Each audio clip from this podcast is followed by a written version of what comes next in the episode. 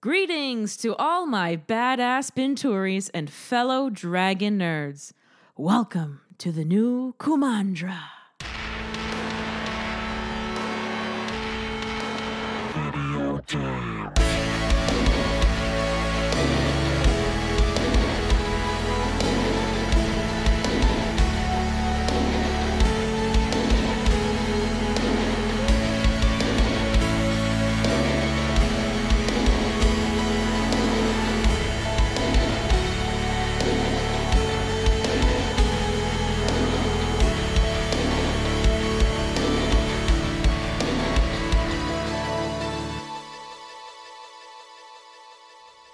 The people of Tail, Talon, Spine, Heart, and Fang, thank you for arriving in our sacred land to share in the flavors of our thoughts on the newest release from Disney, Raya and the Last Dragon.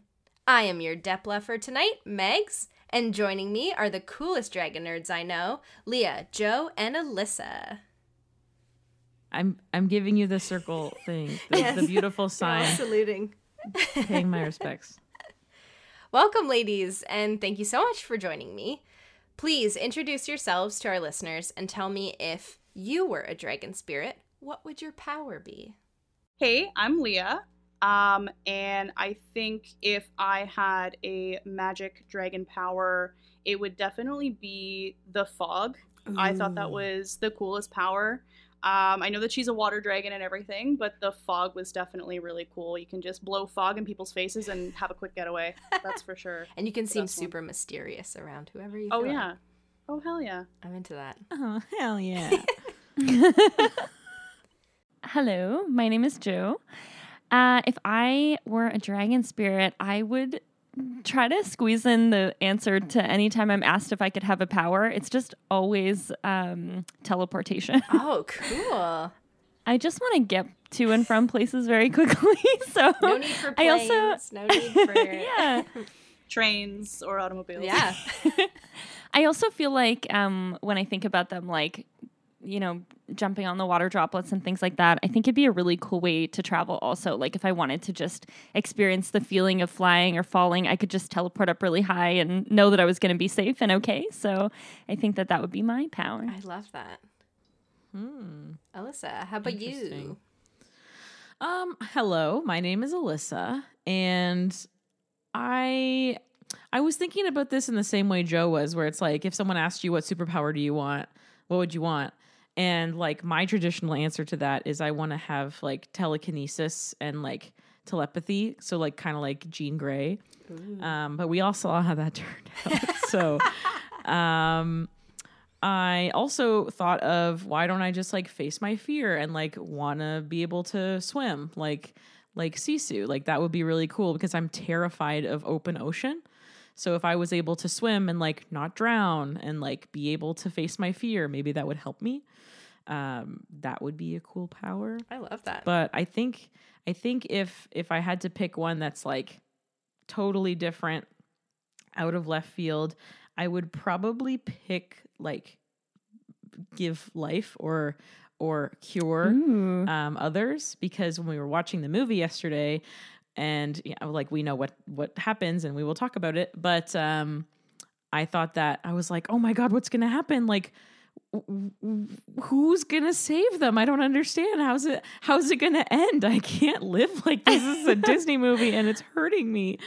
And um, i was like what if i'm there? What if i'm that dragon spirit that can just save the day? So i think i would choose what would that be called? Uh, Force healing. I was literally just gonna say force healing? I would i would be i would be the cure not the band the superpower. Ah, but also the band.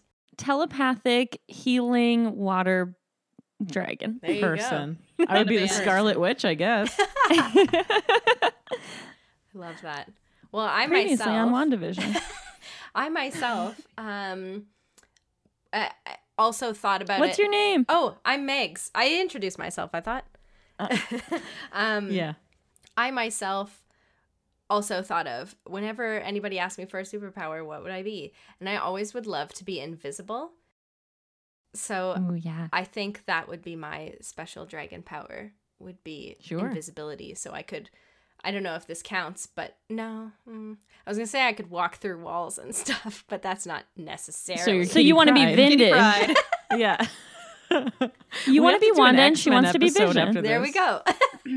There you go, match well, made. now I have to change my answer because you all picked. no, but I Non- Leah, dragon I powers. love the That's okay, fog do it one again. as well. I just didn't want to pick the same thing as you. So Well, I Oh, don't I'm know what powers are exclusive to dragons. Like I don't either. It was just the powers of Dragons her aren't real. siblings. Pick whatever you want. Shut up, Alyssa. Yes, they are. How dare you come in here with that Oh kind of negativity? God. I have them all over my walls. They I'm are so in sorry. fact I know. I real. see. I see at least five behind you right now. Are there five behind me? Okay, There's two on the shelf. There's a white one on the left side. There's the one on the right side. I think it's Smaug.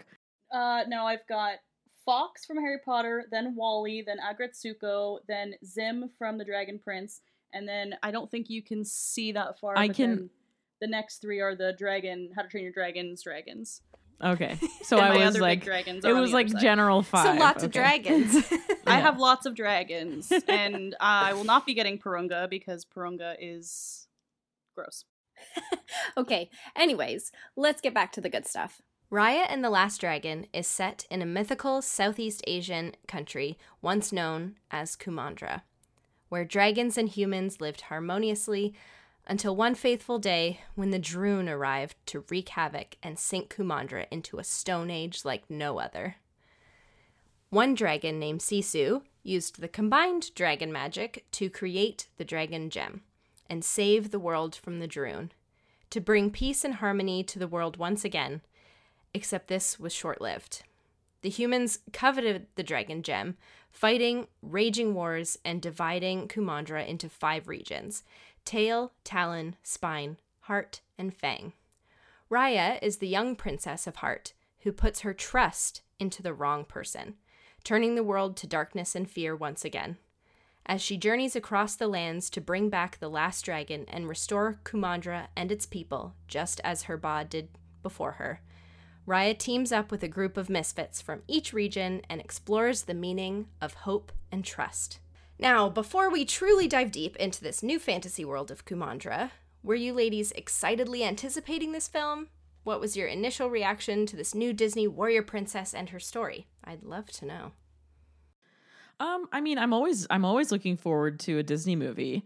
Um, coming from a like Disney family, we had like a whole giant like four foot by three foot um unit that had tons of VHS tapes and like all of it was Disney. Um, I've seen every movie.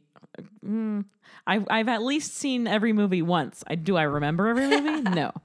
Um, but I I am a huge Disney fan, and my partner Joanne is is a huge Disney nerd. She's like, so.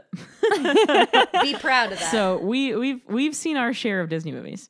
Um, this one looked amazing because obviously, like, f- I'm a I'm a sucker for a female lead, and to see that she was gonna be like really strong and just like badass just from the trailer. I had no idea what it was about, but I was excited for for an adventure that like was was in the making. It was about time. So it's pretty sweet. I think like initially when I saw the very first trailer, I when they didn't introduce the dragon, they just showed young Raya kind of climbing up the stairs in the temple and this cute little like potato bug type creature that ended up being an armadillo type thing. I was like, "Oh, that's so cute." Um my initial thoughts um, were that I saw a lot of similarities um, between the trailer of a new Disney movie and a show that I really like, which we'll touch on later. Um, and after having watched the movie, I can confirm that there were more similarities between that show and the movie, um, which I really enjoyed because I love that show. I wasn't originally sure how I was going to feel about it after seeing the first image of the dragon. I was getting mad My Little Pony vibes. Um, a lot of people can agree with me on that. But I will say that I thoroughly enjoyed it. I I enjoyed it a lot more than I was anticipating I was going to enjoy it for sure.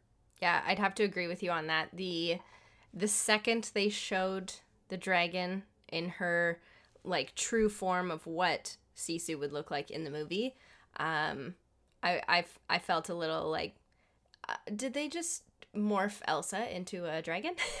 uh, this sort of the vibes that I I feel like I'm not the only person that got that out in the universe, but um, yeah, I I loved this movie and the the anticipation of waiting for it to come out because this is like the very first animated movie that Disney has ever done from home. the the Mhm. They basically released it saying we worked on this in our own homes. We hope that it is portraying what you want out of a Disney movie in the same way Which that we would have done. Blows my mind. A hundred percent. That's objectively the most impressive part is that they did so much of it out of like their normal workspace and just from you know people recording in their closet just so they have a space that's soundproofed. like that's insane. And that's in it's so crazy to think about it from an animation standpoint because these movies take like 5 years to make from the very beginning of the concept of the idea to the release date. It's like a span of usually 5 years. And that final year is when everything happens all at once. And it's like this insane thing where everyone is communicating every day and it's like constant overlap of like ideas and scrapping stuff and creating something new. And like a lot of that final animation you see is only created in like the last 5 months of the production. So it's it's bonkers to know that all of that or a good good chunk of it was done from home. Like I bowed down to everybody who worked on that film Um, Disney Plus had in the extras area um, of the film, they had like these two little, uh, I guess, like work from home, like interviews or like an insight on how they did re recordings or um, some animations and things like that. And I was watching it yesterday and I was like, I can't believe that in the last year before the movie comes out, there's so much to do. Like I understand that it's a movie and it's it's a whole project that you're working on, but the fact that they had to like put it all together in the last like 10 months before it was supposed to come out blew my mind. And just earlier today, we were watching the special Into the Unknown making of Frozen 2 and they were like there's only 6 weeks until the film comes out and they're like still making the animation and they're still like, like sketches. nailing down the story. And i was like "W- you are like procrastinating. You decide when the movie comes out. It's it's crazy to me. And obviously like a pandemic is something that nobody ever thinks would happen. And and i really really commend them for that. But i'm just so shocked at the process and how it was so close like for frozen specifically. But i can imagine that raya is the same. It was so close to the the date that it was supposed to be in theaters. They were like, "Yeah, we're almost done. It's two months away." I know. So month it's and poor time away. management is what you're saying. Yeah, I think it's it's a really good representation of how quickly they pull these movies together and I would actually love to see it, it probably would have been impossible for them to do, but I would love to see a Raya version of that Into the Unknown docu series to see what it was Mhm. like Oh, in that final year of creating. that. This movie and then being told, "Well, you're going to do the rest of it from home." So, good Mhm. luck. yeah. Crazy. I mean, in that, uh, in that, in those little short clips, they did have them traveling to a bunch of southeast countries as well. So, I mean, I feel like we're at least blessed to know that they had the opportunity to travel within those beginning portions of being able to do research about the film and kind of gather the info that they needed or the inspiration that they needed for like real life experiences to create the colors and the textures and, and everything to have seen it firsthand. Um, so at least they were able to travel kind of before everything shut down, so they can just hope that they use their their memories yeah, to yeah, in the produce early a great stages, film. they did a lot of research trips, which is so Mhm. cool. Um, Mhm. That's one of Definitely take a peek at those. Those are cool. yeah one of one of my favorite parts of the whole movie, just on like a wide scale, is the landscapes. Like the fact that these animators were able to create these beautiful landscapes and so many different kinds like the the bamboo forest of spine and the the desert I don't know, fields of tail and this like water market and Talon. Like it was just every region was, was so, so different and so beautiful, Mhm. and some of it looked real. To be completely honest with you, and it Oh freaked my me gosh. out. The water. The Oh my water God, the scene, water. when they like go down and she's like about to come out of the water again, it looks like real water. It's like it crazy. just, you know. Yeah, we caught ourselves saying that so many times, pointing at stuff, being like, "Oh my gosh, that looks real! Like that doesn't Yeah. look animated." The the little like lychee fruit that Tuk Tuk grabs when they leave to to separate from the group. Initially, I was like, "That I could be in my house, like in front of me." It looked delicious. Oh yeah, even this the stew agree. that her ba is making. I I don't know what Ugh. actually it is, but adding all the little ingredients to that, watching that bowl is just like and they're like bumping together and like sinking. Oh, I it was was so beautiful. Sorry, Alyssa. I was getting mad Kung Fu Panda vibes from that. Like when he makes Yeah. the soup, it That's was almost said. exactly the same. I I literally have never said, seen Kung Fu Panda, so oh, It's okay. We're work we're the working on some disappointment movies for the here. the disappointment that I'm getting from It's okay. the We other can side cut of the that part camera. out. We can cut that part out. No, it's fine. Nobody, nobody I has to put any hate on it. I literally, when I watched it, I immediately was like, it's if um, Star Wars and Kung Fu Panda had a baby. That's what That is right. my brain put together. It's so amazing. It was beautiful. Speaking of like the landscapes, like and also Star Wars, um, I immediately also said the same thing. I was like, wow, this is like very Star Wars, like the stone um, figures and the caves and the sand and stuff like that. It really looked like uh, I guess Tatooine is where Luke is from. I'm not. I'm no Star Wars buff, so please correct me if I'm wrong. Um, but those like titles that were all across the screen, like when it was like Talon or it was like Spine, that was like, oh, it was so beautiful.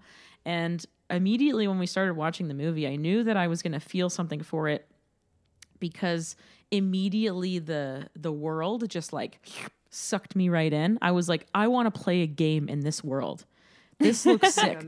Like imagine a world where you play. Imagine it's not like a Disney like a Disney movie. It's like a like a Tomb Raider kind of movie or a Tomb Raider kind of game. So it's like maybe like a 16A or 18A or something like that. And you play as Raya and you have to like kick ass with your cool whip sword that you've got. You have to collect all these pieces and I could just see it as a playable story and it was so beautiful. It reminded me of um, I don't know if you've seen what's what am I thinking of? Fuck. What's what's that game that is getting a sequel for uh, PlayStation Five? Prince of Persia. No, it reminded me it reminded me a little bit maybe less tech heavy but it reminded me of horizon zero dawn um, just like the sand and the the like interesting environments that she found herself in and uh, i just i just couldn't get past the colors like you said in talon it was so unique uh, the thing that got me the most and i can compare it to toy story 4 It was the the use of depth in the the film. Um, I found it a lot when she was looking at things that she cared about, um, like when she was looking at. I don't know if it happened when she was looking at um, what's her girlfriend Namaari. What's her girlfriend? Um, just gonna she- whenever she was like looking, yeah, right. Whenever she was looking at her dad, the like depth was so shallow, so he was the only thing in focus. And when she was looking at, um, who else was she looking at? Fuck, I'm so sorry, guys. That's okay. It's okay. I'm just doing some quick research. and when she was looking at Sisu, sometimes it was like very shallow because it was like, this is what I'm focused on. This is my goal. This is what I care about. Uh, and I thought it was very poetic how they used depth of field. It was awesome. That's such a cool thing to do. I have a photographer. Ah, I try my best. I also thought it was really cool when you're talking about depth of field and like camera angles and what they're focusing on. The like chase sequence of Noi and the Ongis. baby? Yeah. Noi and the ah. Ongis versus Raya and she's chasing them, that one moment where they like change her diaper quickly while they're running and then she goes into the window and Yeah. is like And she's got a booty. and then she jumps out, but Raya does this like crazy jump twist through that tiny little window. And the way the camera follows her is like, how do you do that in an animated movie? That is crazy to like be able to follow her in that format. I don't know. This movie did some crazy stuff. Their directing abilities were highlighted to the nth degree in this movie. It was oh, gorgeous. of course. Um, so let's talk like initial impressions on the relationships of this movie. Movie, um, Alyssa, as you were mentioning quickly, that the camera focuses on those who Raya loves and cares about deeply. Um, what what kind of relationships do you guys think were were possibly blossoming in this movie? And they don't have to be, you know, focused on a romantic relationship because I think it's really cool that Disney is branching off from that um, and not focusing on the main storyline being like, oh, well, two people have to fall in love because that doesn't need to be the main theme of Disney movies, right? It was quite refreshing to not have to, you know, have that kind of shoved in your face, just to enjoy the movie for what it was. You know, Frozen, even though it did have a heterosexual relationship in it, it was the B line story. It was not the A storyline. So um, it's nice that they are branching off and not worrying so much about like, oh, having a perfect kiss at the end. Though maybe we we could have used one in this movie. A I hundred mean- percent. Um, so Alyssa and I, when we were watching it, we saw um Raya and Namaari and they kind of shared a look and we were immediately like, ah, queer couple, maybe. it fully gave off that Um, vibe. It's, it's the undercut. And honestly, they did. And I, when I was watching it the whole time, I was just focusing on, you know, especially with, with it being um, Women's History Women's History Month, International um, Women's Month. Uh, I love that they're producing all of this um, content with women leads, and I love that both the main character and the antagonist and the like she's not really the villain, but like the antagonist mom, like they were all just women and they were women running these different portions of the space that they're in. hmm Um, but I love that they they a lot of the times I find that Disney or filmmakers will go completely the opposite. They're like, oh, like in Frozen, oh, I want to rub it in your face that like, ooh, like that's cringy. You can't fall in love with someone you just met, and they like push it on you. And I felt genuinely like like you said refreshed that it was just people existing and, and being people um, i love to watch stuff and think about like the bechdel test i'm not sure if you guys are familiar with that no, the What's Bechdel, the Bechdel test test, the Bechdel test. uh, the Bechdel test is basically when you have two women that are talking to each other and they're having a conversation where they're not talking about a man.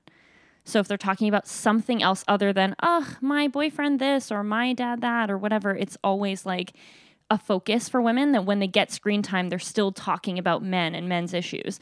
But the Bechdel test says, well, if we have, let's say, two women fighting about like coming together as a community or saving the world or like you know that sort of thing it completely passes because they're not talking about just strictly love interests. And i love that they made them both like strong and feminine. They weren't like oh we're gonna just completely go the other route. If she's strong then she's only strong. Or if she's a woman then she's only feminine. They gave them kind of a bit of both. Um, and i thought that was so cool and i would be happy to cosplay as either Oh my god. I want I want to see that Raya- Joanne do it. it. yeah. I Oh can my be God. Namaari now that my hair's short. And I can be a chunky Raya. Let's do it. No, please no. One of I'm the things kidding. I want to say too, when you're talking about like their the way they look and are represented, that they're not just these like you know hourglass, teeny tiny little um, girls. I adore Namaari's character design. She's like A hundred A percent. frame. She's strong. It's like not anything you see ever in Disney movies or like female animated movies in general they're usually very specifically shaped and the fact that she had like a powerful almost masculine uh, frame to her was really really cool and shows off that you know women who like to weightlift or work out or are athletically built and they can't do anything about that. That's just their bodies. That is shown. That is represented. So little girls that will grow up in that um, or young children that will grow up with that body type um, i think it's really cool that it was shown. And she's beautiful. Absolutely. on on touching back to the queer possibility of uh, representation in this movie that we're hoping could possibly be hinted at uh, i did come across a interview with kelly kelly marie tran is her name right Kelly Marie Yeah. Tran, yeah.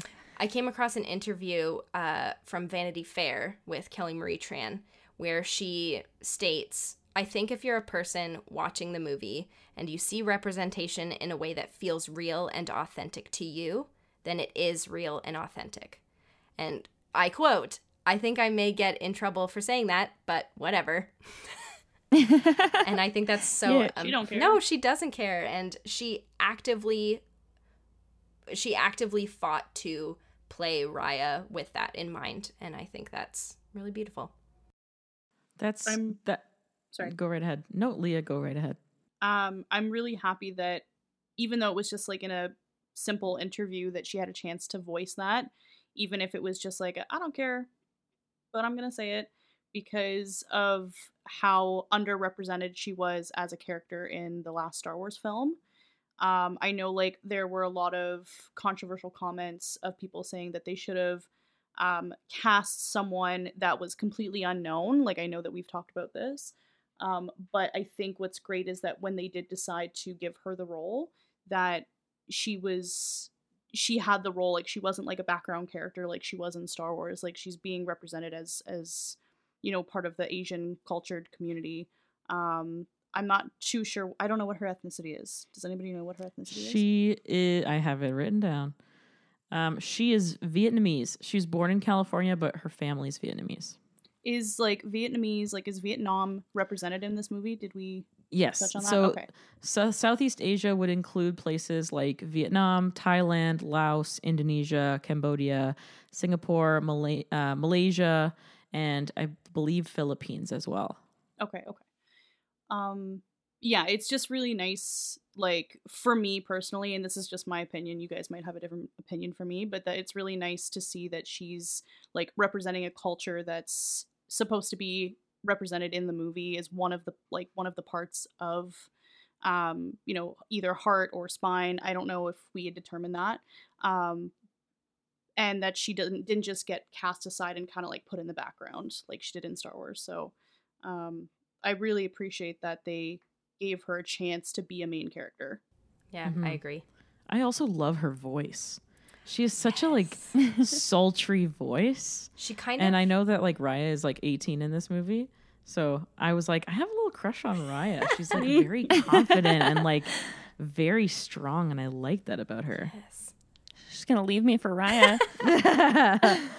It's okay. She's a fictional character. oh man, but yeah, I I would definitely love. You know, I I think that it, if we also think about it, if that was if Raya was a little girl and like Namaari, they had chosen that character to be a little boy, a hundred percent people would have read into that and been like, "Ooh, maybe in the next movie, maybe they'll make a sequel." Like, hmm um, Anna and Kristoff, they didn't really have like an immediate emotional connection or a romantic connection right away. They were very much platonic. She was like, I need your help. I think you're gross. And there was never any like, oh my God, like, love me. I'm already like, you know, in love with Hans. And then people were still like, oh, well, maybe, like, maybe they'll get together. Who knows? And they were just trying their best to create love interest out of something that wasn't there in the first place. Or they were like, oh, well, maybe there's two men and there's two princesses. So maybe we can pair them up and, and that'll be the thing. So I don't think it's mm-hmm. unfair for like us to look at Namaari and Raya and be like, well, maybe there was something there. But, Right. you know, under the circumstances, you know, they met as children and then they were immediately rivals. So you know, it's it's it would be weird if all of a sudden they fell in love and they were, you know, romantically interested in each other. Um, but I definitely get uh, get those vibes, and I would love if if this is their way to like segue into seeing how people feel and and if they're comfortable with those type of characters, which I know is trash and they should just be anyway. But um, if they're if they're trying to ease their way into it, I implore Disney to just keep going with it, and then maybe we will get uh, just straight up queer person as a main Yeah. character in a Disney movie. I I also think that the lack of distinction is totally fine. Like Mhm.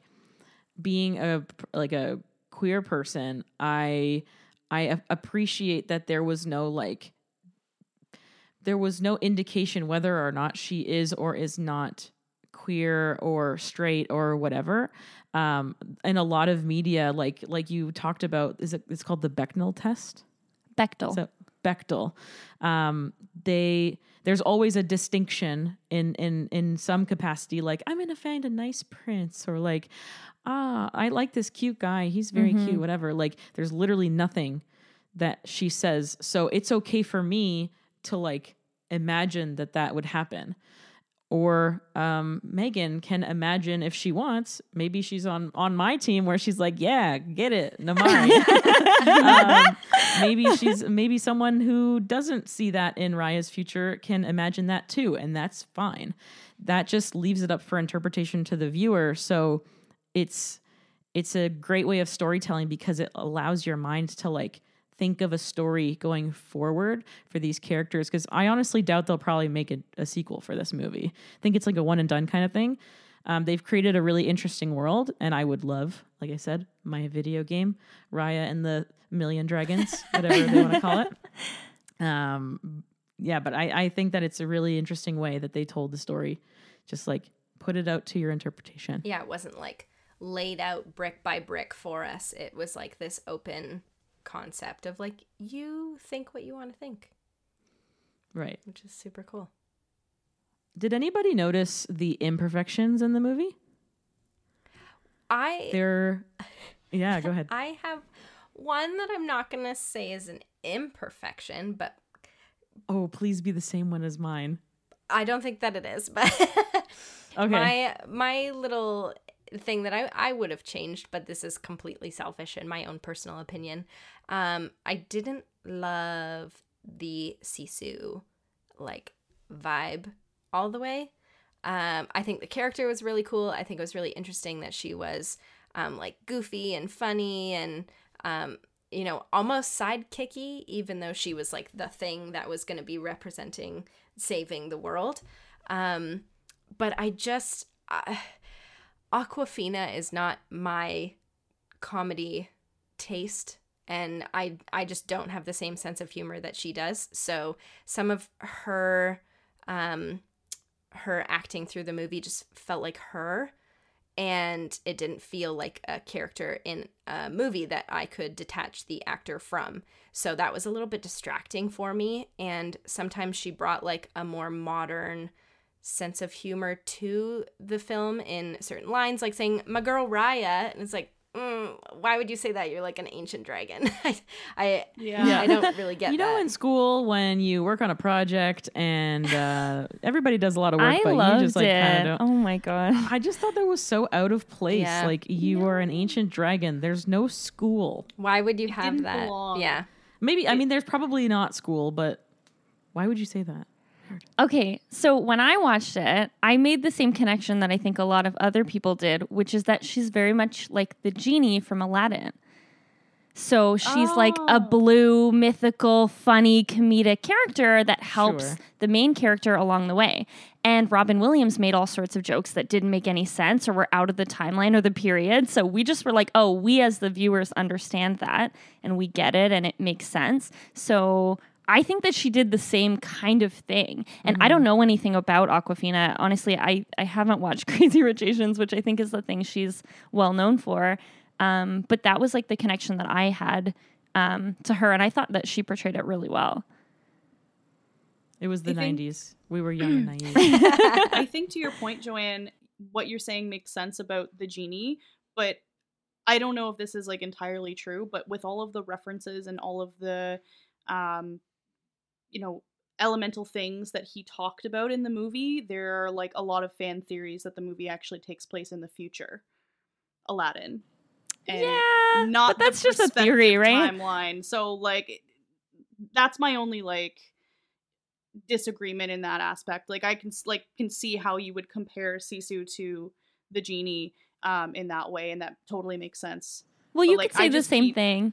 You could know. say the same thing about this movie too, right? Like we don't know exactly what time frame it is and it's a fictional universe and a fictional location and and who knows if she made references to stuff that we didn't see like we never saw Raya going to school maybe she did work on group projects like we don't know Yeah, so true. it's That's it's fair fair. for us to make assumptions about things like that but i just thought that they were so similar that it was hard to not make that connection between the two Definitely. I I think for again for me personally because that her specific sense of humor just doesn't resonate with me. Um that I I didn't compare. I understand why people would compare the two, but I did not.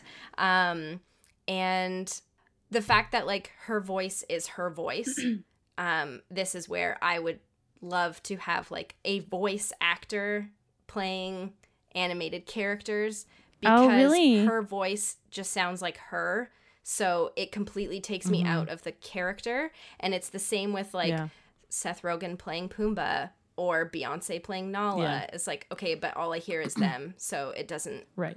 give yeah me the but when you watch that when you watch that initially like when you were watching the lion king were you like ugh that's seth rogen like that upsets me Yes. yes when you were like a kid growing up that upset you Oh, Well, it no, wasn't Seth him, Rogen though. is in the Oh. remake. Beautiful. oh sorry In the new ones, like I didn't enjoy the new one because of the voice acting. It was beautiful. It Mhm. was extremely well visually gorgeous created, but like having Donald Glover as Simba, I was like, "That's Donald Glover." Okay then, that's like, because when I heard the the live action ones are not good that's exactly But that's, what we're talking about. That's what I Pay mean. Though, is that like they brought that idea now into this animated movie where a a voice an actor who is not a voice actor and has one very specific voice. And if she can do voice acting, I would love to hear it because all I can hear is her crazy raspy voice. Just talking. and it just doesn't like it just sounds like her. It doesn't sound like a character that I can remove the actor from and just like focus on the character. That's just me though. Um, I think also another thing that I was disappointed in um, was the underrepresent underrepresentation of actual Southeast Asian actors. So um, to talk about like why they cast Awkwafina in this movie, Awkwafina is not a Southeast Asian person. Um, she is of Chinese heritage and she was born in New York. So um, instead, having somebody who maybe um, is of that ethnicity to play that actor um, might have also maybe hit a different tone with us. Um, I can't speak to any experience or um, uh, like I am not of Asian descent, so I cannot speak to that. At this point, like we're not watching Disney movies for the famous voice actors who are in them. So I didn't come to this movie to watch Awkwafina or to hear Daniel Dae Kim uh, play Benja or whoever. Um, I come to Disney films because I'm drawn to them for their story, for their animation style, for their incredible attention to detail. And I personally, preferably, would have loved if this film was like all unknown Southeast Asian actors, maybe given them the chance to audition remotely since all of this was taken and recorded remotely um, to to fill these these roles. Like for example, one of the choices that I would have made just from my knowledge of of actors in the industry, instead of Namaari being played by Gemma Chan, um, who is of Hong Kong heritage, I would have loved Lan- uh, Lana Condor, who was in To All the Boys I Loved Before. Her family is Vietnamese. And um, have you guys seen Crouching Tiger, Hidden Dragon? Oh. no It's an old it's an old martial arts movie. She was also in Crazy Rich Asians with Awkwafina. Um, Michelle Yeoh is um, somebody who I would have replaced Lucille Soong with, who is the Talon leader. So she's a little bit older, a little bit wiser. Um, and she's also of Malaysian descent. So Mm-hmm. just a couple places where I could have like seen somebody else It's so funny. play these actors and, and be true to the the, the it- it's a little bit closer to the heritage that they're trying to represent. Absolutely. And it's funny that you say Lana Condor. I didn't even think about her, but I think she would have been a great Sisu. There you go. Like She's animated. she's animated, She's fun. she's funny, she can be she's serious. sarcastic, but she can also be serious totally. And her voice is Yeah. not like this voice that's so specific Like, and aggressive. distinguishing that Right. it's like you wouldn't have I Yeah. I wouldn't have been Like, I-. When I'm watching a movie, like you guys said, I don't want to see the actor in my head. When I was watching Soul, I wasn't seeing Jamie Foxx. I was seeing the character in front of me. Yeah. Um, I do have one other thing that I want to talk about. That's it's it's related to casting. It's what Disney does with their cast. So it bothers me. It, it- it's something that like initially bothered me for the um, the Last of Us TV show because they cast people who were had already been in HBO content already. Leah is like holding her face and just going. Um, so they had cast Pedro Pascal and they they cast Bella Ramsey as There. Ellie and I was really annoyed with it. I was like I don't see it. I don't understand it, but like sure. And then I was like they were also cast in Game of Thrones. So I'm like maybe they have an HBO connection. That's annoying to me. Then I looked at the cast for Raya and I was so angry. So so let's just go through. So Raya is played by Kelly Marie Tran. She obviously was Raya. She was from Star Wars, a Disney property. Sisu was played by Awkwafina. Awkwafina is going to play Scuttle in The Little Mermaid, and she's also in Shang-Chi and the Legend of the Ten Rings. Um, I thought that Benja was, or Benja, Daniel Dae Kim was in Disney movies, but he is not. Gemma Chan is in two Marvel movies. She was in uh, Captain Marvel as Minn-Erva with blue face, um, one of the Kree, and she's also playing Sersi in Eternals. Tong is played by Benedict Wong, who is the none other than Wong in the MCU. Creative name choices. yeah, Very right. So, so many creative choices. Um, let's see. Ross Butler, who you might know from things like 13 Reasons Why, or he was only in it for a little bit. Um, he was also in K.C. Undercover and Teen Beach Movie, but in this movie, he played the leader of the Spine um, tribe at the very oh, beginning. I love him. He's wonderful. He's beautiful and his voice is silky smooth, but he was also in Disney movies. And then I didn't know Sandra Oh played Virana, the Queen of Fang. Great voice that she put on. Um, she is also not Southeast Asian descent. Uh, she is a Korean woman born in Canada. And she was in The Princess Diaries and she went, Gupta. Mhm. Mhm. Mhm. The queen is coming. so she finally made it. She, she finally got to be the queen. I love Now- that now that's is that's your uh, background reference for Sandra Oh, not Gotcha. the how many seasons she did of Grey's Anatomy.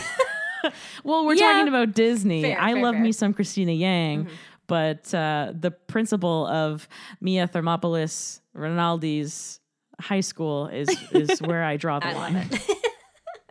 So basically, what you're saying to me is that your perspective is that Disney said, okay, guys, Mhm. what Asian voice actors do we know that are all Yes. willing to collectively be in this A movie? hundred In the most like direct way possible, yes. I'm very disappointed that Disney was like, we have these people on our payroll, so we're gonna like audition them. Is what I is the only thing that I can think of. We know them, we trust them, they do a great job. Let's just audition them and and see if they're a fit for this movie. And that's not why I watch Disney movies. Maybe that's a great reason to cast them in live action movies. Maybe, I don't know.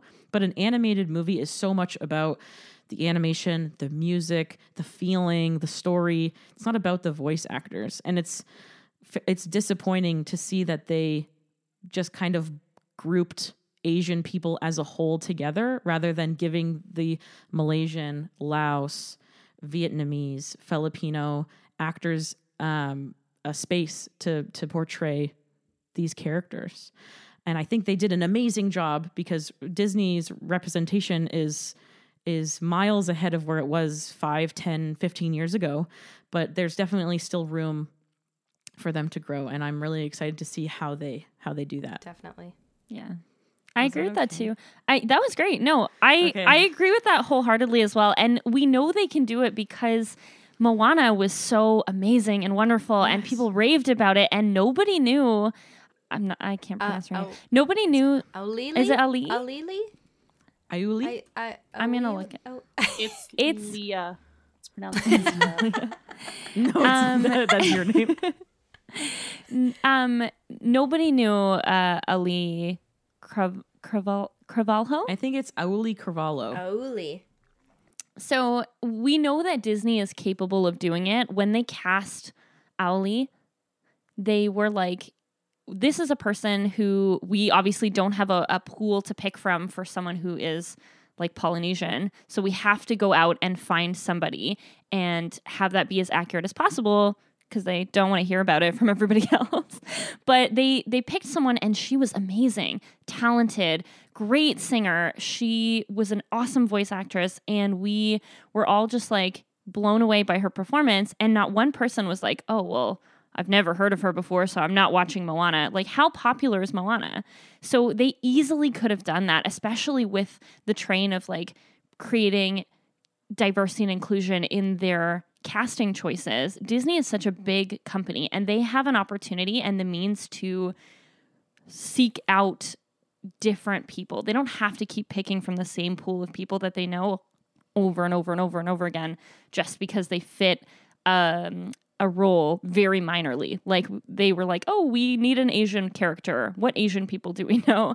They were literally in Southeast Asian countries, like I said at the beginning, doing research. They could have conducted like auditions, and had people remotely record and talk over FaceTime or whatever. Like that would have been an option for them, and they or chose you're not to. Disney. At the time, I'm sure you could have been like, in 2019, we're gonna fly you to to California Sure. for two months, and you're gonna record. A hundred percent. Absolutely. And I think that that is still something that we need to hold large companies accountable for because I don't think it's valid for us to say, like, yeah, they're doing better than like the 1920s. like, No, exactly. There's still, there's, it, it is definitely miles forward than it was. And I, I love the progress I do. Um, but I think that we still need to continue to hold them more accountable than we are for stuff like this. I mean, they did it with Iman Vellani. They they auditioned Miss Marvel and cast her all online for the new MCU Miss Marvel film, and they did that really well. She's exactly she's from Markham, which is amazing.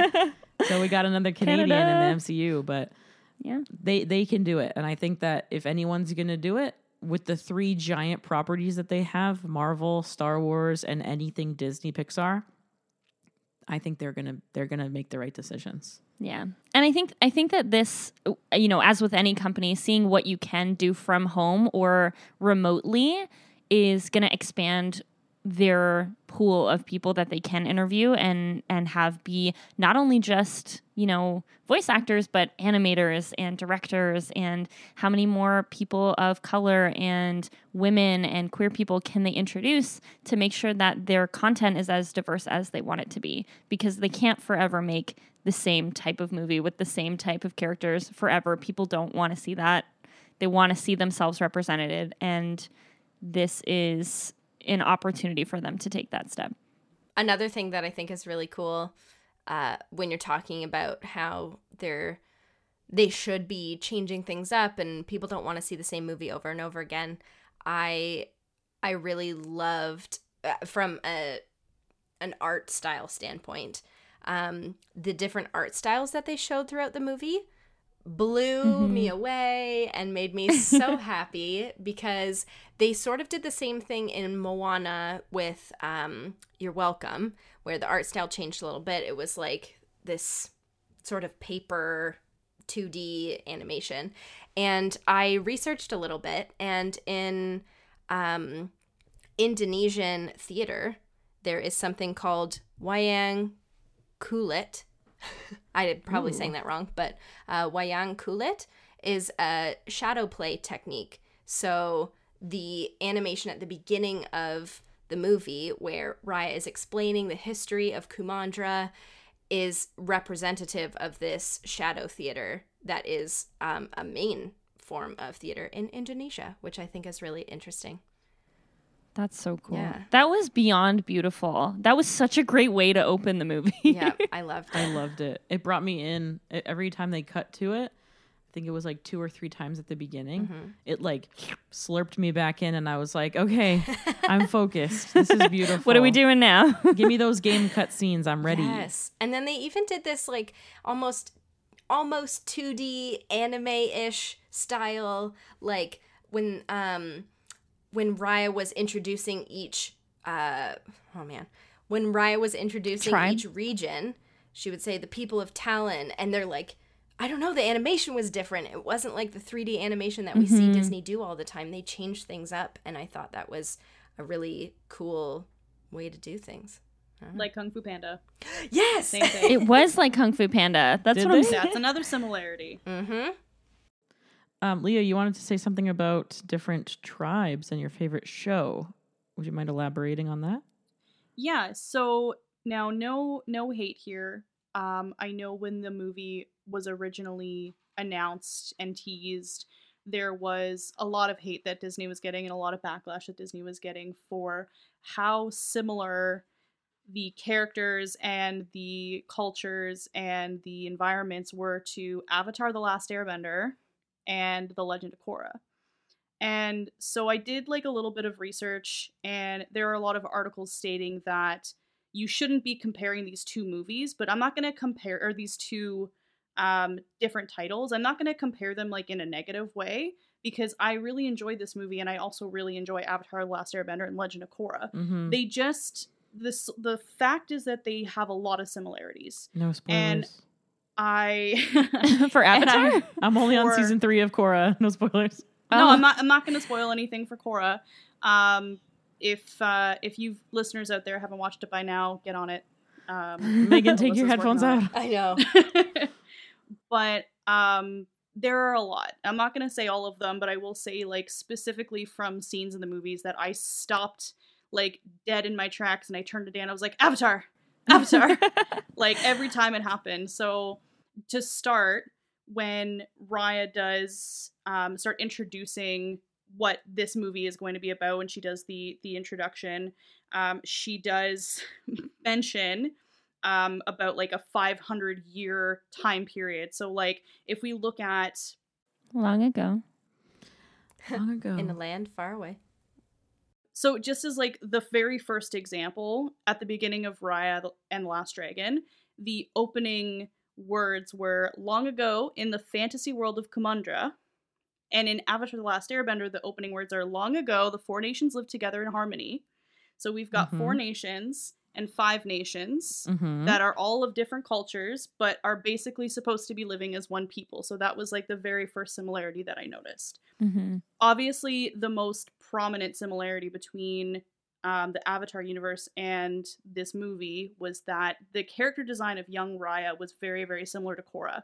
She had the Mhm. same color, very similarly cultured outfit. Um, she had her hair the same.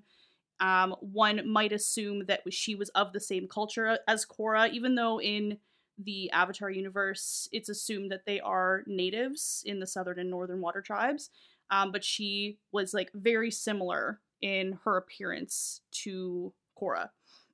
Um, what else do we have? She's like, I protect the dragon gem. Deal with it. Yeah, basically. I'm the Avatar. You gotta deal with it. I Um, love that scene. so the cute. another similarity that I saw, and, and some people might disagree with me, I didn't see this anywhere, but Tuk Tuk and Appa are like almost Useless. the same are Yeah. like almost the same in like them being a large creature that you ride. They make very loud, deep sounds. And Al- we got Alan Tudyk making tuk tuks, doing tuk tuk's voice, and we've got Dee Bradley Baker doing the voice of Appa and many other voices in the Mhm. show.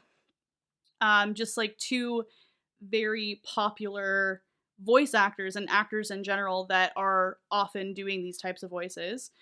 Um, so like that was a, a big similarity for me. We've got um, her ba, who is wearing the mask that we also see in After Last Airbender as the Blue Spirit. I'm not going to say who because I don't want to spoil it for Megan. Thank you. you, thank That's you. Um, appreciated.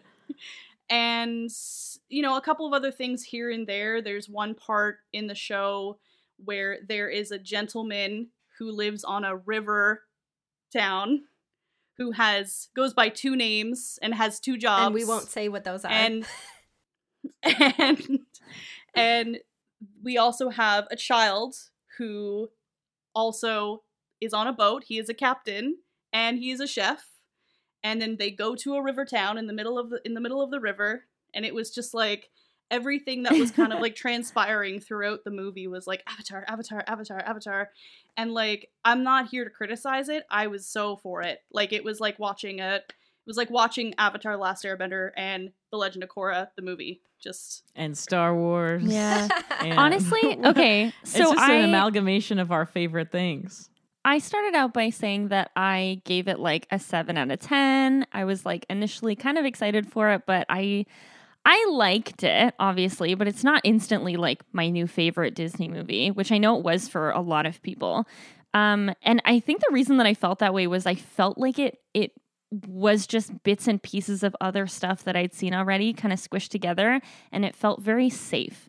It felt very like, oh, we know that, you know, you're going to have like a cute side character and you're going to have your like main person and then the bad guy and it it just it followed a very safe storyline and it felt like it almost was like a like a DreamWorks film instead of a Disney one.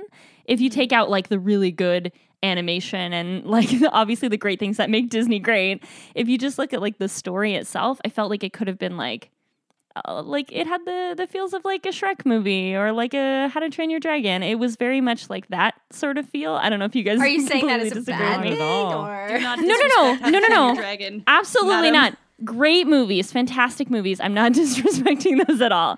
I just when I think about like a Disney property, I felt like it it towed the line between like really being a Disney movie and being like another property altogether. so then I wonder. Or maybe they're just say changing what a Disney movie is. Yeah, when you say that, like it's didn't feel 100% like a Disney movie, but then the basis of it was like there was a cute sidekick and there was a main princess and there was this evil person. Like, if is isn't that the that was a bad description. I'm so sorry. That's okay. It was just one of those like, yeah, but isn't that, that doesn't what just a Disney qualify. movie is?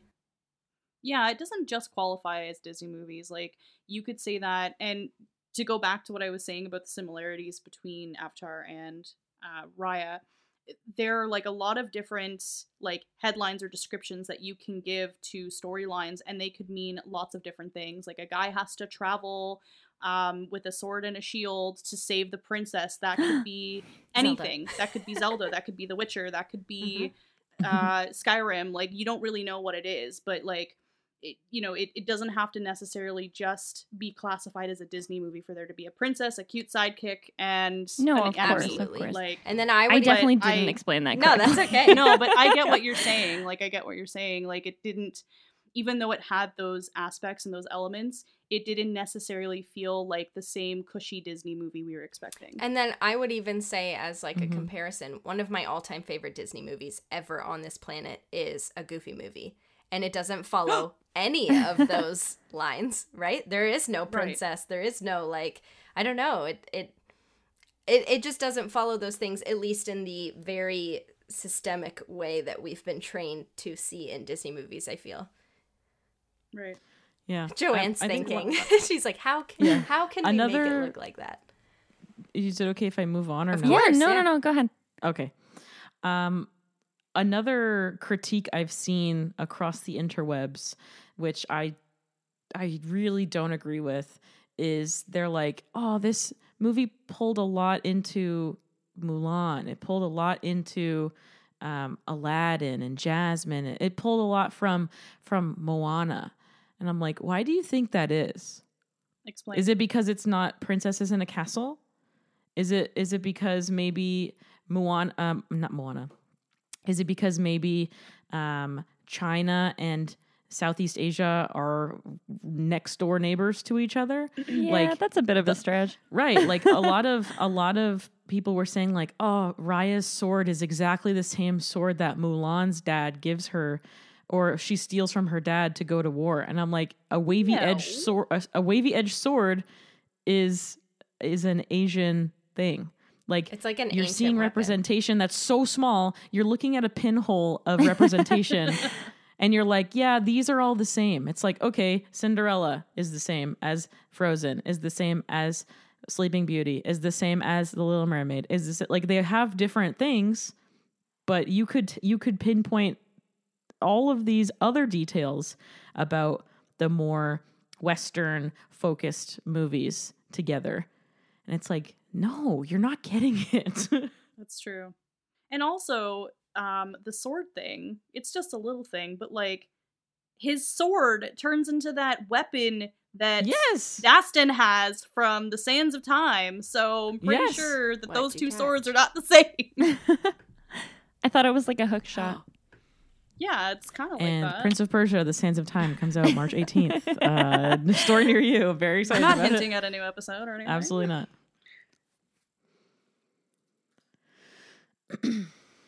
not Mulan's like new sword, her cartoon sword, cartoon sword.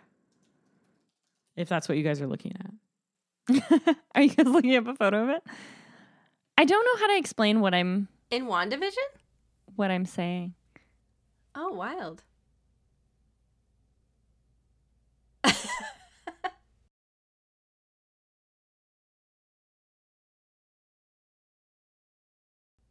And then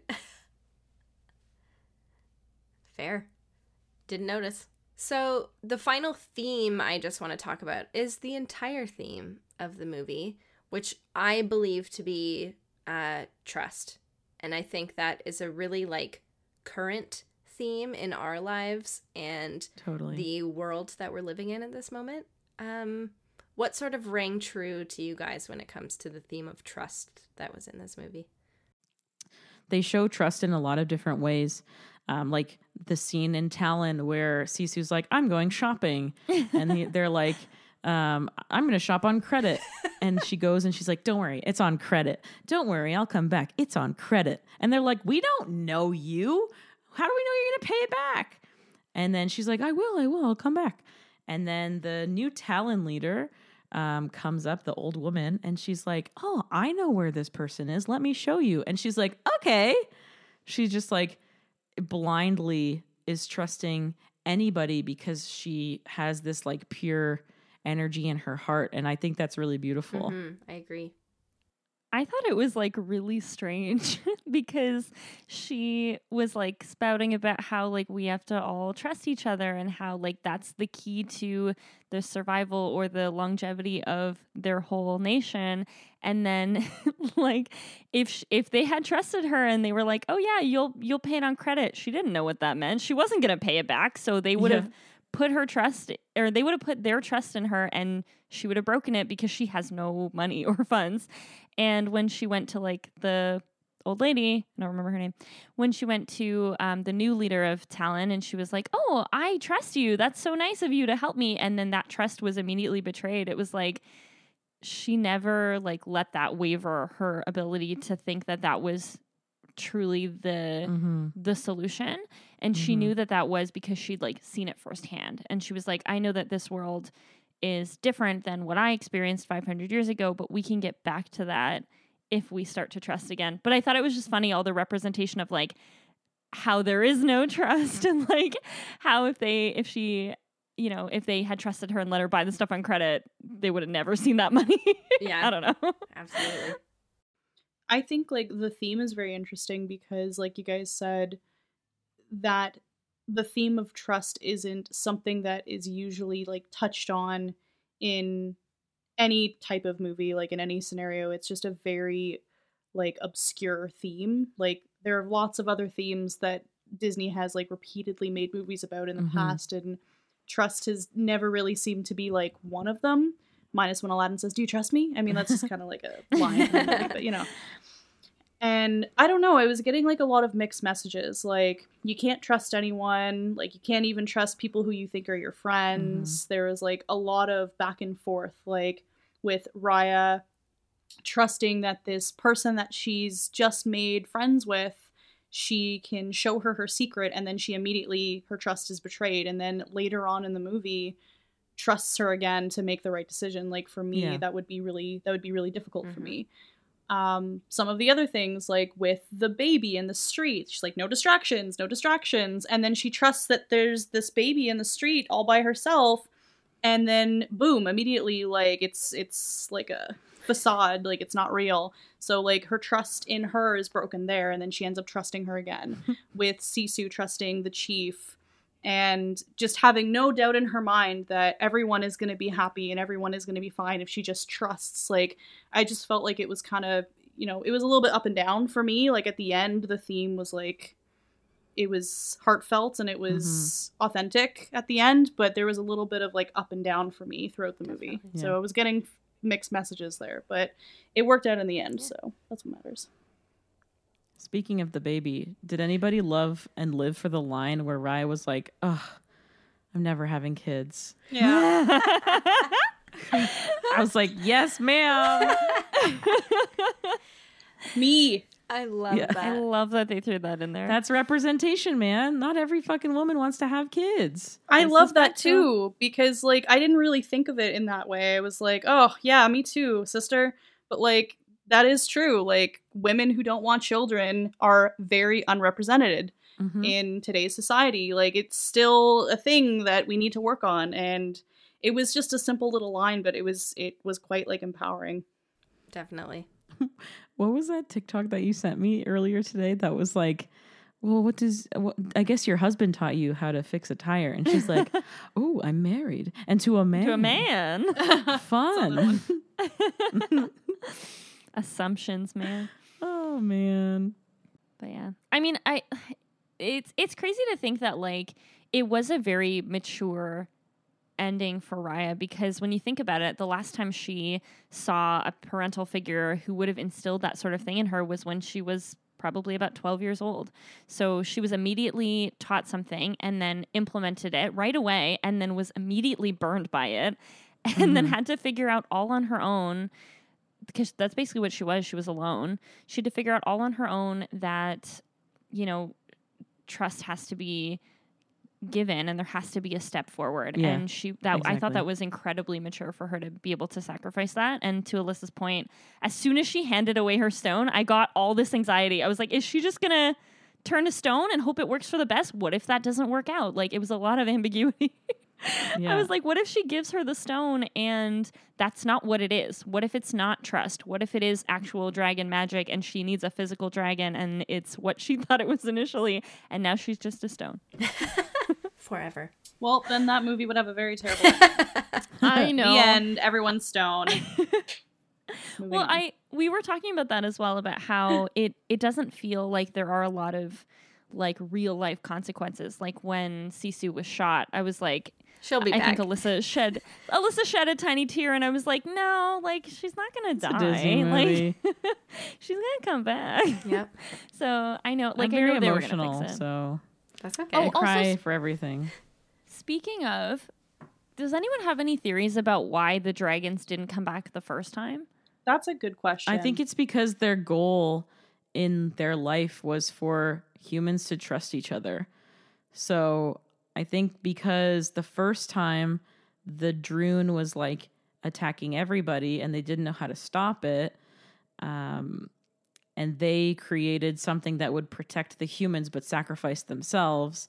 Once the final action was, I'm giving up control and I'm trusting, I'm putting blind faith in somebody that I have had, uh, someone who's my adversary. I'm putting trust in that person.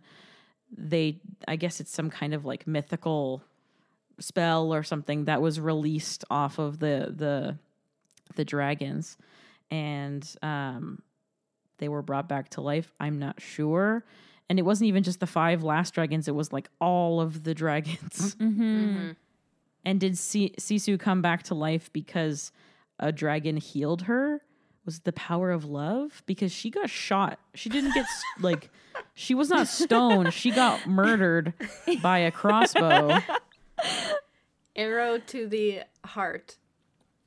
Exactly. Someone has Meta. that uh, that dragon healing power that you wanted. Oh my god! Do a swirly and then go. she's alive again.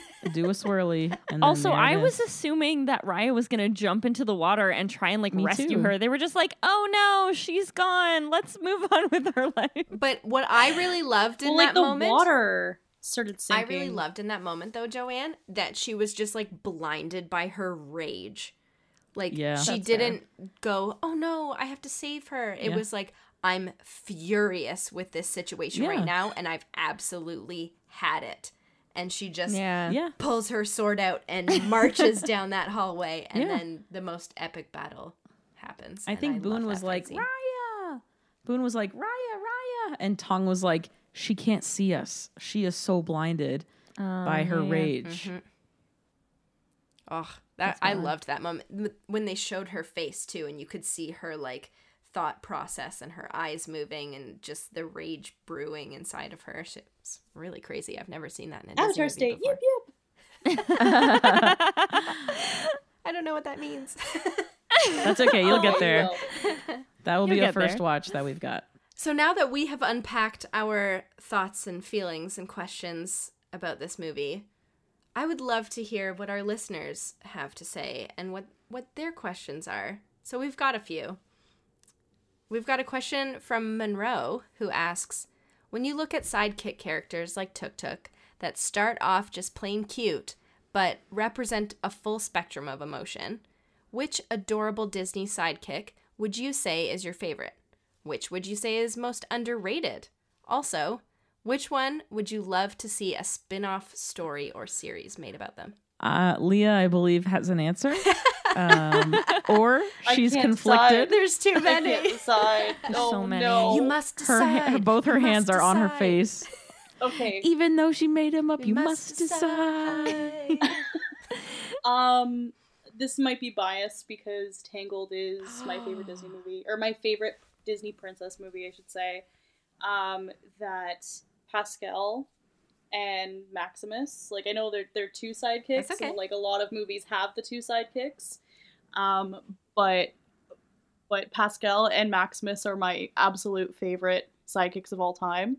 And it makes me really happy that they did end up making a short about them. Mhm. So, like the Tangled Ever After that they did, it was like, oh, this is great. We'll get to see like um Eugene and Rapunzel's wedding. Like it'll be so cool. There'll be an after party, and the entire thing was about Pascal and, and Maximus, and I absolutely loved that. So I'm, I'm really happy that they ended up making something like that because you don't see that with like a lot of sidekicks. Like of course we've got the Timon and Pumbaa show, Mhm. and that's it. Like you know, and they bastardized them with Billy Eichner and Oh, God, and know. Seth Ugh. Rogen. no disrespect, No. but you know, it could have been someone else. Yeah. Nathan Megan, what do you say? around. um, I I also was thinking Pascal because his attitude kills me in Tangled. He is so funny. Um, but I'm gonna say Pua from Moana. Oh, He's the most is that was a great adorable one. little piggy, and he's only in like five minutes of the whole movie. Yeah. Mm-hmm. So he deserves more respect. He is he's definitely not underrated because everybody loves him, but he just he was underused and they get they didn't give him the spotlight he deserved. So No, Yeah, they gave I'm- it to a You're chicken. right, you're right. his his original storyline hey. was he was supposed to be on the boat with them, but there was just too much going on, so they were like, you know what, we'll leave him on the shore, Mhm. and that's fine. But I agree with that 100%. I think that if he got a little short about his life not being eaten in the village, like yeah, when they're like they're all cooking pork and eating it in front of him, and he's him? like, oh god, he's so cute. Um, uh, yeah, I I think that the most like, I, I guess he's kind of a sidekick. Um, the most underrated for me would be Baymax Ah. Because I think he's so freaking cute and he's so funny and he doesn't know what's happening at any time. He's like, "We jumped out a window." like, good for you, honey. good, good for you, honey. he's like Harry baby. I just think he's so funny, and I think it's like all of the like trial and error. I know we see a little bit of it um, when like his brother is making Baymax initially, but I think it'd be cute to see like what his life is going forward now that he is aware of some stuff and not of other stuff. Yeah. Alyssa, how about you? Um, I am going to objectively say cuteness and things that made me laugh. So I am gonna go with Meeko from Pocahontas. Aw, Meeko. so adorable. Uh, he's mischievous. He likes to steal food. He's a hungry little boy. Uh, He reminds me of Lincoln, our our cat. Yeah. Um, he's just very cute and like comic relief, but also like really loves Pocahontas, and I love it. He's very cute. That's amazing. Yeah, that makes me think of uh, little brother from uh, Mulan, Mm. Yeah, the, the dog. dog that like nobody knew existed, and his name He's is like, a lot Brother. more prevalent in the second one. Percy, Ah. right? Is he? Oh yeah, I guess he is. Yeah. No, Percy is the dog from Pocahontas. Little brother is the dog from Mulan. oh, Mulan. I thought you said Mulan, yeah. Pocahontas. He reminds me. I of Yeah, actually Meeko. little had- brother. I actually had a McDonald's uh, toy of him. I don't know if you guys had him too, Yes. with the little dial on the side, and you turn Oh it and you put him down, and he hops, and then he does a flip, and it never worked, but it was still fun to try. I know exactly what you're talking about. Yeah, still have it somewhere at my parents' house, oh my along with my Turbo Kid poster. Yes. Oh my god. Okay, we have another question. Uh, this question comes from Nate. And he starts off by saying, Hey, dames, love the podcast. Nate, we love you.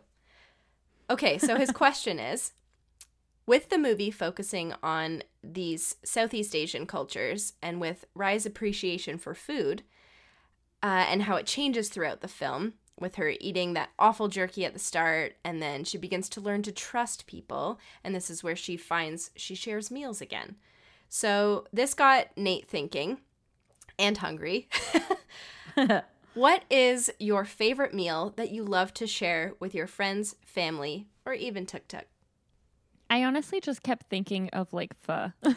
Joanne, I kid you not, pho was going to be my answer. Yeah. and Megan, you and I have gone for pho many a time, so it does bring friends together. It does. Mhm, mhm. Yeah, it honestly like I love all the different things that you can add to it. It's like broth that takes, you know, hours, days to cook sometimes and it just is I'm so fascinated by people who can make it. And whenever I'm feeling like I need a good comfort food or I want to go out with friends, it's always my go-to first thought of like what we should get to eat. Yeah, absolutely. I'm right there with you. It's just like it's warm, it's cozy, and when you're eating it with other people, you all just feel like you're connected by food and it's so cool. I would say that or like my very close second would be sushi. oh yeah. Yeah. I feel like Leah, what do you one. think? Um, I shit you not, I was gonna say the same thing because Stop when it. we often go out together, um, every time I've gone out for like uh, dinner or like a lunch date with Lisa, it's been pho. Um, the first time that you, me, Nate, and Avery Lee went out after like you know during Christmas during the holiday hours, like I even have the the photo still on my phone. Was when we went for pho. I don't even remember where that was, but it was somewhere around here. Um, I just that's like the most memorable thing in my head every time that we've actually gone out somewhere. Like, yes, we've been out for sushi before, but like the pho sticks in my head because when I'm eating it and I'm like slurping up the broth, I just feel so comforted by like the steam in my face and the heat Mm. and like Megan said it's warm it's just a it's like a comfort food it's this giant bowl that I'm never able to finish but it's so comforting and then I'm like really full at the end Alyssa, how about This you? This is our friend group, friends. yeah, Alyssa, do I you mean, I like pho think too? I think I love pho. I love pho. I think that my answer is more telling of like who I am as a host because anytime I have guests over, if we have like a game night or a party, I make a fucking mean chicken dip. Yeah. It's a Frank's hot cream cheesy green oniony chickeny dip, and it's delicious. Uh, goes well with uh, assortments of chicken. Uh, if you'd like uh, chicken strips, uh, if you'd like uh, vegetables or maybe some a tostito. It it goes quite well, and uh, I miss having people over because I miss cooking for them. So We can all attest soon we can this get being- vaccinated. Yes, Yeah. I hope so. She's a very good chef. yeah, we can all attest to this you. being absolutely delicious. So, Oh, thank you. That I was a close best. second for me too. I was gonna say that, and then I was like, "Oh no, pho! Yeah, I, I really like pho." And then Joanne goes, and Megan goes. I'm like, well, it's either gonna be chicken dip or pho, and then Alyssa said it. So oh, you know, and also like I love it because my cousin gave me the recipe, so it's like makes me think of her, and it's like delicious and it's warm and yummy. That's cute. I was gonna say my favorite food is anything that somebody else cooks for me, and I just get to eat it. I can attest. Joe, we are one and the same. it's a true fact. Well, thank you so much for your questions. And if anyone else would like to send in a question uh, for any of our future episodes, you can send those in an email to hellovideodames at gmail.com or send us a DM on Instagram or Twitter at hellovideodames. So thank you everyone for joining our fellowship of Druun Butt Kickery on this Southeast Asian adventure through the gorgeous world of Kumandra. We hope you guys enjoyed our thoughts and feelings on this mythical world and super relatable story. Again, you can find us on Instagram and Twitter at Hello Video Dames, and you can check us out in future episodes wherever you listen to podcasts.